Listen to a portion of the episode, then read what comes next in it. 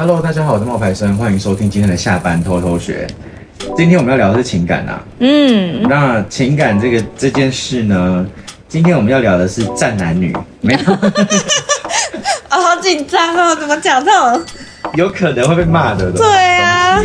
因为我们最近在看新闻，然后看到一个新闻，我们我就觉得，哎，赶快拿给晶晶看。嗯，就是首先这个新闻是这样子的，没错。嗯，有一个六个月前的台湾的新闻，然后这个网友呢就列出了他学姐心目中的普男标准。嗯，那你来听听看，学姐她的普男标准里面，晶晶，嗯，你觉得这样子的男生普不普？好，首先第一个标准。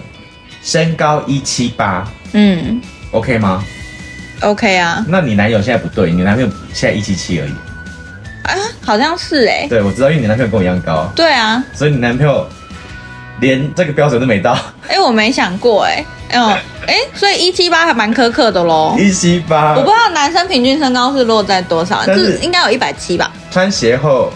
穿鞋后，穿鞋后有一百八啊，这样可以。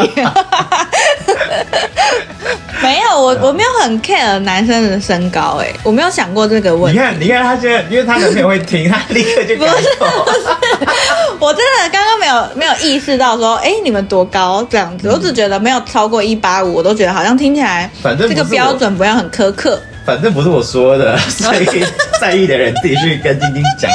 好、哦，然后第二个，他的普男标准是健谈，他的意思说不是那个地点健谈哦，是很会讲话那个健谈哦。他的意思说，如果他不健谈，他就是一个普男，是这个意思吗？他希望他的男朋友是个健谈的人，但是他认为健谈这不是什么了不起的标准，是普通男士应该都要具备的标准。哦，嗯，好，所以你 OK 吗？健谈这个标准，嗯，你也觉得，嗯，讲这个 OK？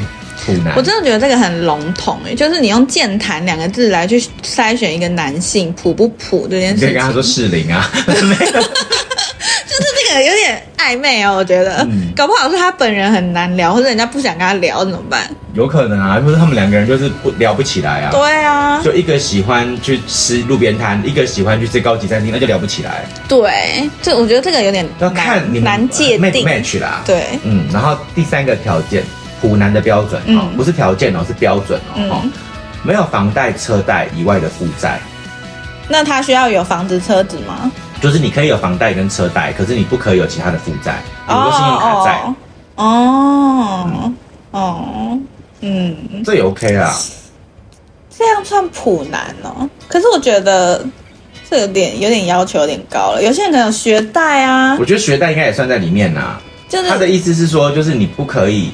有那种，比如说赌债啊，嗯、或者是那种，比如说你的亲朋好友有债，你要帮他还啊。哦，那这样是可以理解啦。我觉得应该是这样，是这样就可以理解。好，然后再来呢，不要啤酒肚，也不要秃头。我觉得这是他个人喜好哎。这个有点难哦，因为有些人就喜欢肉肉感的、啊。就是他他他的普男标准啊。嗯。嗯然后最后一个。他的薪水年薪要两百五十万到三百万之间，这样一个月是多少钱？一个月是好高哦，没有到十五万就是普男吗？嗯，哇，那台台湾那个台湾政府要检讨，是台湾政府薪水给太低了。然后这件事情就引发了大量男士的怒火。我觉得那个薪资真的是他他想要的。应该怎么讲？他如果他自己定义，他想要的是找某一个程度的优质男性，我觉得 OK。可是他用普男去去讲这个条件呢？可是我觉得要看讲这个的人是谁。嗯，就是这个里面啊，这个新闻里面有意思的就是，这个女生她唯一被揭露的标条件是三十六岁。OK，嗯，那我当然知道，理解她不会想要找一个就是比较不稳定收入的人啊。那那你乍看之下，你当然就会像你刚刚讲的说，哦，好，这这样子很普通吗？可是说真的，你有你有，如果你的朋友有一些是在那种什么外商公司，或者做医生的，嗯，或者是做那种什么会计师的，他有可能他本身就是那种三十五岁的女性，没有房贷车贷，也没有负债，然后他的薪水可能就是两百五十万了。有可能哦，比如说像我有遇过一个医生，女医生，嗯，然后她是那种洗肾科的洗肾的医生，嗯，她一个月只她一个礼拜只需要工作三天，然后每天就是工作上午的上午或者是下午的四个小时，嗯嗯，因为他在那边等那个洗肾的病人们，如果没有突发状况的话，她就就没事，她就是住在那边、嗯、驻点的那种医生，她一个月薪水就是三十万，嗯，那一年下来三百六十万。懂了，所以其实是看这个人他的年纪啦，他现在处于的社会阶级到哪里，他的社会地位啊，所以他列出的这个谱，其实是对于他的现在的资历、年资、资历来说是很很 OK 的啊。我觉得这个学姐她可能要求的，如果她自己是一个就是钱也不多，但她要求人家很多，那其实就不好。可是如果说她今天自己本身也是匹配这个条件的，嗯，那当然她。他的他他就有可以要求嘛？对啊，我觉得 OK 耶。对啊，就是要看这个，看他要看这个学姐她自己本身的条件怎么样嘛。嗯。可是我觉得这就是产生了一个很矛盾的事情。搞不好回他的男网友都很年轻啊，就是、这是第一点。对。再来就是，可是这个学姐她的这些条件里面，我们刚刚提到说，薪水、身高。然后健谈，我跟你讲，你把里奥纳多放进去，他都不符合这个条件，因为里奥纳多有啤酒肚，他有秃头吧？可能有一点，对不对？里奥纳多都都不符合学姐的普男标准，我跟你讲。里奥纳多没有一百七十八吗？里奥纳多一八零，但是里奥纳多有啤酒肚啊。OK，不符合学姐的标准。就第一条他就刷掉的。但是里奥纳多有另外一个，可能他的年薪是两呃两两两千万美金。OK，那可能也许这一点可以弥补掉秃头或是啤酒肚了吧。对，要看啊，这也要看的，对。可是我刚刚我们提到里奥纳多就有意思了，嗯，里奥纳多是个神奇的男人，怎么说？因为他的女朋友从来没有超过二十五岁。哦，对对对对对。所以以他以以里奥纳多反过来推的这个标准，他不会看上这个三十六岁的学姐。没错，即便他年纪就刷掉了。对，因为里奥纳多刷的是年纪。嗯，你你长得再漂亮，你只要超过二十五岁，不好意思就没有。可是他现在这个就超过二十五岁，他已经分了。啊，分了，我 没有跟到嘛，对不对？没有跟到这个小孩的那个名模，然后二十八岁那个嘛。对啊，就大家都说哇，他突破了什么什么的，分了，分了，分了，对。然后又找了一个二十五岁以内的。其实他这件事情有被美国的新闻拿来讨论，说这是一个很变态的事。但是也是说他自己心里的，就是哎。可是这其实确实是一个蛮。他认为就是有一个有一个新闻主播，就是那种类似美国的政论节目，就有讨论过这个问题，说里奥纳多这样子做，其实是里奥纳多的这个爱情观，他认为是一个很幼稚，然后很就是变态的一件事。他直接用了就是很，就是嗯嗯嗯，就是他就不是很好的英文字。还好啦，反正至少已经成年了，女生也可以接受就好啦。嗯、然后呃，可是我觉得现在的女孩子啊，嗯。呃就像男生会觉得刚刚那个，就年轻的男生会觉得那个学姐的条件很苛刻，嗯，可是我觉得年轻的女生经历也比较少，她确实也比较容易对男生产生崇拜。对，其实我觉得可以不用到刚刚那么那么高的收入，女生通常就会觉得。很棒了，只要他是跟他聊得来啊，然后开每天在一起开开心心晚安啊，对对，然后可以买个星巴克给他喝啊，情人节的时候送朵花，然后一个小小的那个。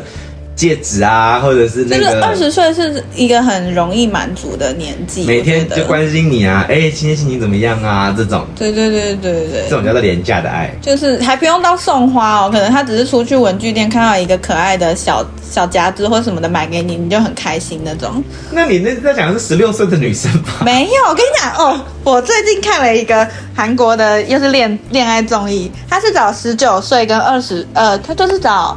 要满二十岁的学生，然后他们都同同一年生，就是都是两千二二零零四年生的，然后他们一起度过十九岁的最后一周跟二十岁的第一周，然后他们是二十岁成年，所以十九岁那一周他们就真的跑去学校上课哦，就在学校上课，他们真的有有有安排一些课程，然后他们就有说在学校禁止恋爱，然后等到你、啊、那么严格在韩国。就是那个节目是这个样子，oh. 这个形态是这样，然后他们有这有在 Netflix 上面有叫什么名字？十九，然后一撇二十，oh. 然后他们就去那边上课的时候禁止恋爱，然后到了要满二十岁，就是他们韩国是这样算的，他们是用年度在算你几岁，嗯，oh. 就是你过了十二月三十一，新的一年你就自动加一岁了，你就成年了。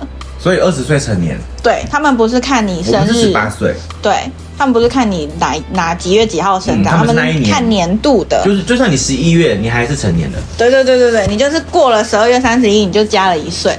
然后他们到要二十岁的时候，他们就住到一个合宿的小屋去。然后那时候就有发现，因为我觉得怎么会有人想要看二十岁的恋爱呢？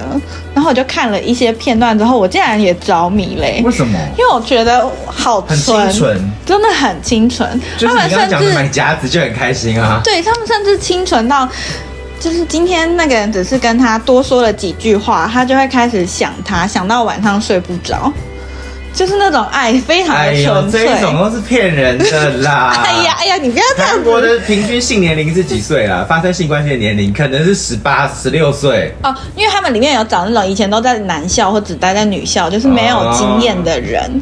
然后他们情窦初开的时候，不知道怎么跟异性讲话，那我就觉得哇，原来二十岁，我就回想起来，二十岁是这样子的。我们不能用那一种老屁股的心态去想那些那种人。对，所以二十岁的孩子，我真的觉得非常容易，因为一点点小小的东西就激动到不行。我有听过一个招数啊，嗯，你觉得这个招数几岁之后是没有用的？好，你听听看。好，每天帮你买早餐一百天，到了第九十九天那一天不帮你买早餐，这一招。你觉得到几岁的女生会觉得，你以为我是谁啊？就你以为我还是吃你这一套啊？那种二十五岁以上的就不会 care。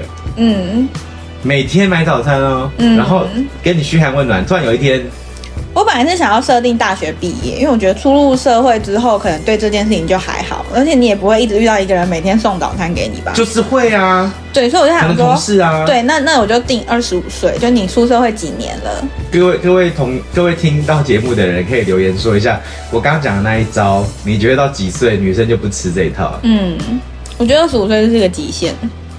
真的、哦，就是二十五岁以后就不要用这一招。二十五岁二十五岁之后，，我跟你讲，二十五岁以后是怎样，你知道吗？二十五岁以后就是每天送一颗钻石，然后送九十九天，钻石有点太大哎、欸，二十五岁就拿钻石有点 over。就是每一天送一个比较贵的东西，不能是早餐。不是我，可是我又觉得，嗯。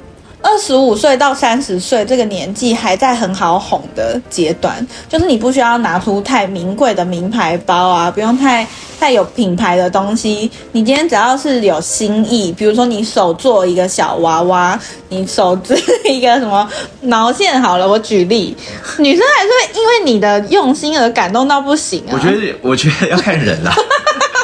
是吗？是子吗？对啊，因为我我认识过一个，就是他二十二岁那一年，他就是男生送给他那些手做的东西的时候，因为我是那种从小就跟女生比较好的嘛，嗯，然后那女生就跟我，就是表面上他还跟那个男生说，哦，好棒哦，好可爱哦之类的这种，然后一离开他就跟我讲说，哦，这不知道怎么处理耶，好麻烦。他是不是千金啊？他不是千金，就是正常人啊。那他怎么会这样？他就跟我说，啊，其实这种很麻烦呢。那就是他不喜欢他。他喜欢他，他们在一起、啊。喜欢他，还觉得很麻烦。对啊，他觉得其实其实这种东西，就是这不是他，比如说那种你知道手做那种东西，唉。不是，我觉得不同年纪的男生在追求女生，不同年纪的女生的时候，要送对东西，这这这个很重要。你不能把题目又拉到送东西，我们不是要来讨论送东西。好，我们是讲二十岁女生就是比较容易感动啊。嗯嗯，二十岁的女生确实比较容易感动。对，所以男人都爱二十岁的。我跟你讲，虽然我那个女生朋友，她对于那个她男朋友手手工做的东西没就是。就是没感觉，虽然表面上有感觉，嗯、但实际上是没感觉的。嗯、但是他对什么有感觉，你知道吗？他有一次跟那个男生就是经过一间衣服店，然后那时候他很喜欢，你知道那一阵子很流行那种就是羽绒外套，可是外面有那个毛毛的一圈，嗯、就是在那个帽子那边有毛毛的一圈的那一种。嗯、然后他们就经过那一个店，然后看到那个羽绒外套，还有毛毛的外套的那一圈，他就看了几眼。然后反正隔几天那个外套就送到他家了，然后是那男生买的，然后那件外套大概是台币呃六千块。我不我不觉得他开心是因为他收到了一个六千块的外套，我觉得他开心的点是他只要表达出一点点他的喜欢，那个男生就细心到记住了，并且买到。你是一个好人。怎么样？你是一个好人。你有听听到那个女生说她为什么开心是吗？她当然说开心的原因是她觉得这男生很细心。嗯，对。但是，嗯，就是这个女生，我觉得就是呃没有大呃不是怎么讲，因为我跟她太好了，我就觉得她不是那么的简单。OK，好。因为我遇过她，后来还有一次是她拿到了一条 Pandora 的项链，嗯。啊不是手链、嗯、手手环，嗯。啊你知道 Pandora 的手环是？要一很多圈。呃，一圈，然后很多字，嗯，就是你可以选那个小石头嘛，就是小银饰，就是套，对对对，一那个手环一个，然后小圈圈再加起来，再加起来，看你有买几个就多少钱嘛，对不对？那所以说 Pandora 的那种价格是。就是那个价格是比较难算出来多少钱，对啊。就比如说你如果买一个，而且它还有分不同颜色的价格，对对对对对对对。所以如果简简单来说，如果你买一个梵克雅宝的珠宝，嗯，那我们就很清楚知道说这个珠宝，比如说四万五，嗯嗯嗯，你懂我意思吗？嗯。好，比如一个香奈儿的包八万之类的这种，嗯，你就你就很。知道就是哦，我刚才讲八万是人民币哦，现在香奈儿的包是 八万是人民币哦，嗯、对、嗯嗯，一个最便宜的香奈儿包现在都七，现在都是大概三二三三十万台币以上，哇，涨超凶的最近。好，总而言之呢，就是那那个 Pandora 的手环，对对，所以他就不知道价格啊。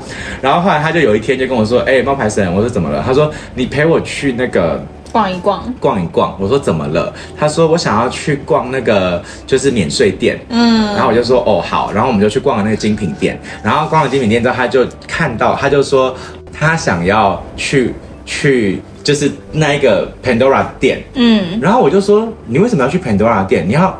啊，你不会吧？你要去问你手环的价格，你马上就抓到他要干嘛？我我就我就我就我就我就用这样子的想法去预测他，并且因为我跟他是好朋友，所以我就说了出来。嗯嗯。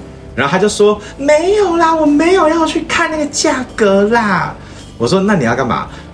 我觉得他送我这很漂亮，我想要送个给我姐姐。哦。我就说哦，然后我你心里心知肚明。我是想说，我是想说送给你姐姐。呃，就是这个理这个理由，呃，我我也只能说哦，好好好，我就陪他去了，然后确实就问了，然后问了之后知道这个价格之后，嗯，然后他我就说，那你要送你姐，他说嗯没有太贵了，我不想送了，然后就走了。Okay. 我心想说，你只是想要知道价格而已，好不好？好，但是他用了一个很漂亮的理由。在那个时候，他也是二十岁左右吗？二十二啊，二十二，二十几啊，这样。OK，所以他就是属于比较不容易被感动的那种，他要有一些实际啊，实际的东西。实际面啊，可是我觉得女一个女孩子实际是没有问题的，没问题啊，没问题。对啊，因为哎、欸，你觉得一个女生在爱情里面高标准有错吗？没错啊，她爱自己啊。对啊，就是高标准没有什么问题啊，没问题啊，男生女生都可以标高标准，不要将就啊，没错啊，对啊，我同意啊，而且，而且很多的男生其实现在的那个择偶条件，真的是还是留在那种男主外女主内的时代，哎，没错，对啊，其实我觉得在社会上，现在的女孩子，像刚刚那个学姐，她、嗯、她如果本身的条件不比男生差的话，那她当然可以要求她的她的。他的对象要是这样啊，可是他就是因为这样子要求他的嫁不掉，因为他符合他要求的人看得更高，对，不会看到他。对，就像我说的嘛，里奥纳多只要二十岁。嗯，对啊。对，我刚不是有讲那个医生吗？嗯，就是那个女医生，然后就是很赚赚很多钱，一个月三十万那一个。对。她其实对于婚姻的这个本质，嗯，她其实看得很透哎。哦，他跟我说，他跟我说，我现在对男生的要求哦，就是不是只是要赚钱而已，嗯，我还要他尊重我跟爱我，然后把时间放在家庭。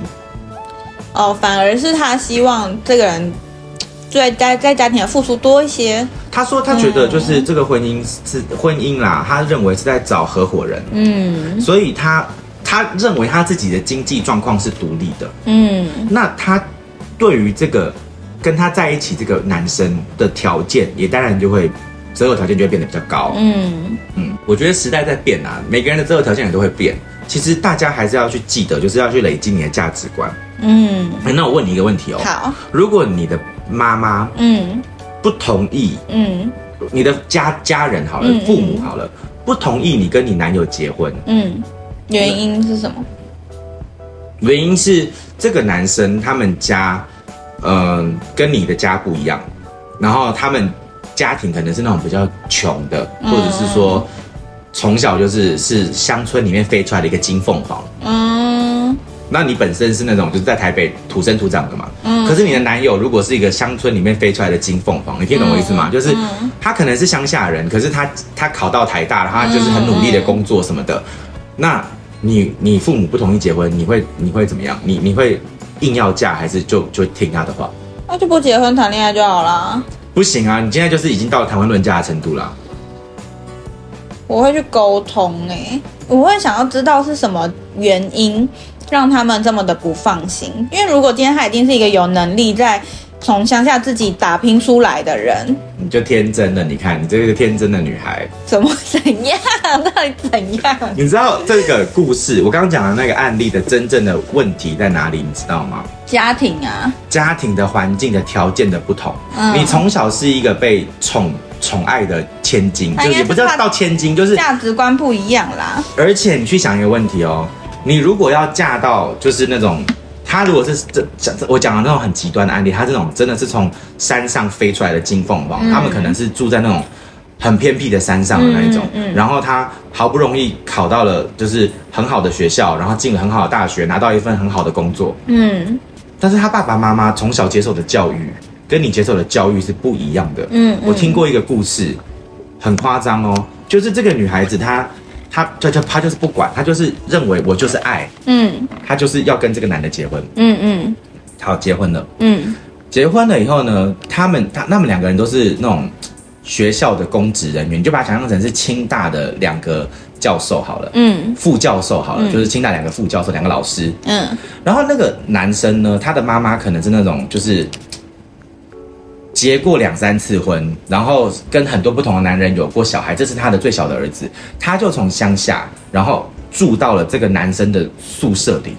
是哦，对，因为清华可能有分房子给这这这两个人嘛，嗯、一个人一间嘛，对不对？嗯、那可能都是那种单身宿舍嘛。嗯，好，可是我们不是结婚了吗？所以这个男生想说，好无所谓啊，我妈妈来了，没关系，我妈妈就来这边住。男生就搬去跟这个女生一起住在学校提供的宿舍里。嗯嗯，反正我们是夫妻，嗯、一起住。嗯，也无所谓。嗯，好，但是这个妈妈呢，不甘寂寞，她就是偏偏要跑到跟他们两个人一起住。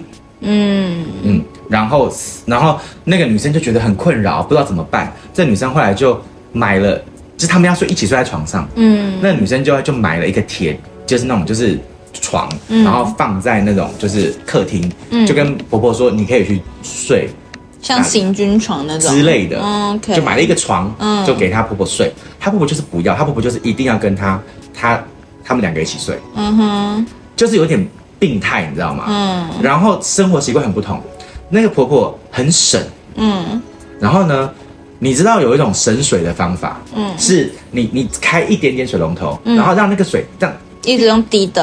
然后水表是不会跑的哦，你知道？可是如果 你要工作，比如你现在跟我工作，然后你你再回去剪片或者是剪那个 podcast 的时候，然后你婆婆每天就在那边滴 滴，你会你会疯掉。嗯哼，对。然后后来呢，那个女生就跑回去跟她爸爸妈妈哭诉说：“我真的受不了我婆婆了，怎样怎样呢？”就讲了抱怨。后来她爸爸妈妈就是帮她的女儿在那附近买了一个小套房，嗯，然后小套房附一个车位。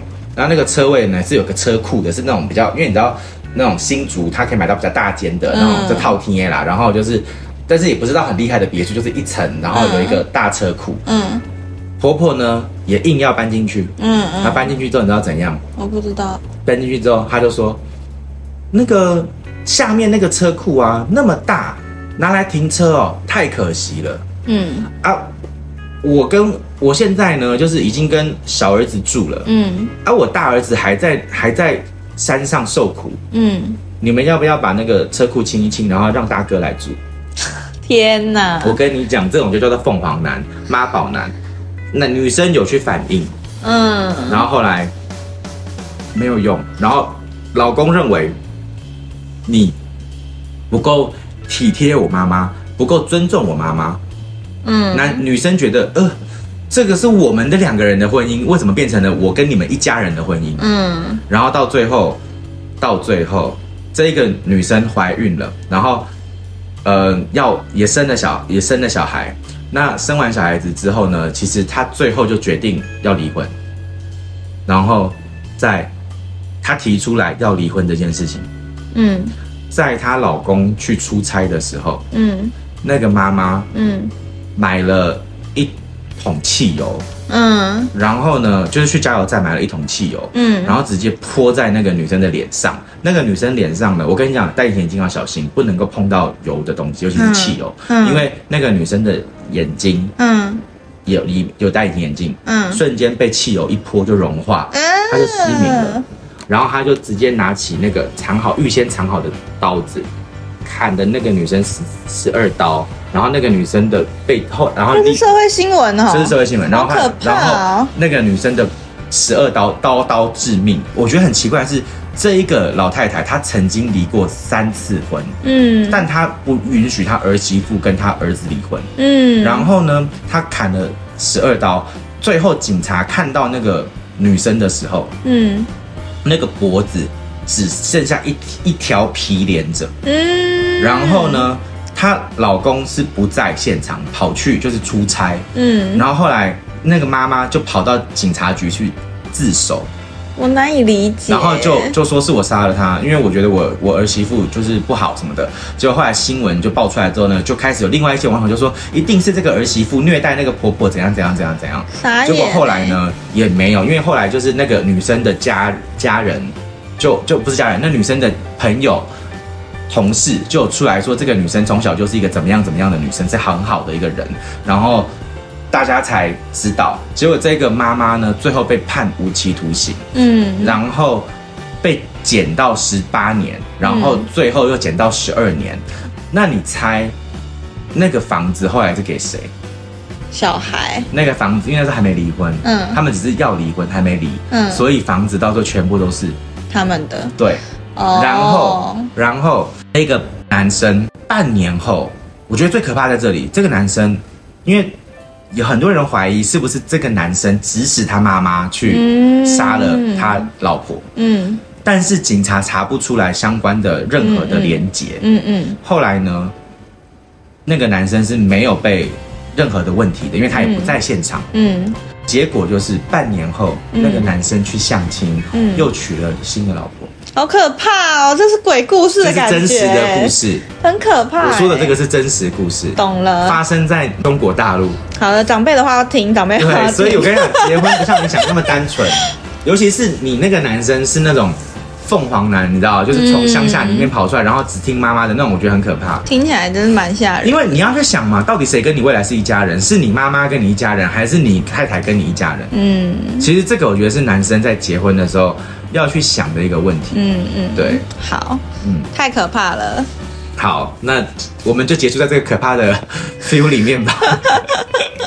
好，今天分享到这边了啦。那大家也可以聊聊看，就是你自己觉得你的标准是什么？你的对象的标准是什么？嗯嗯嗯好，那我们的分享到这边喽，拜拜，拜拜。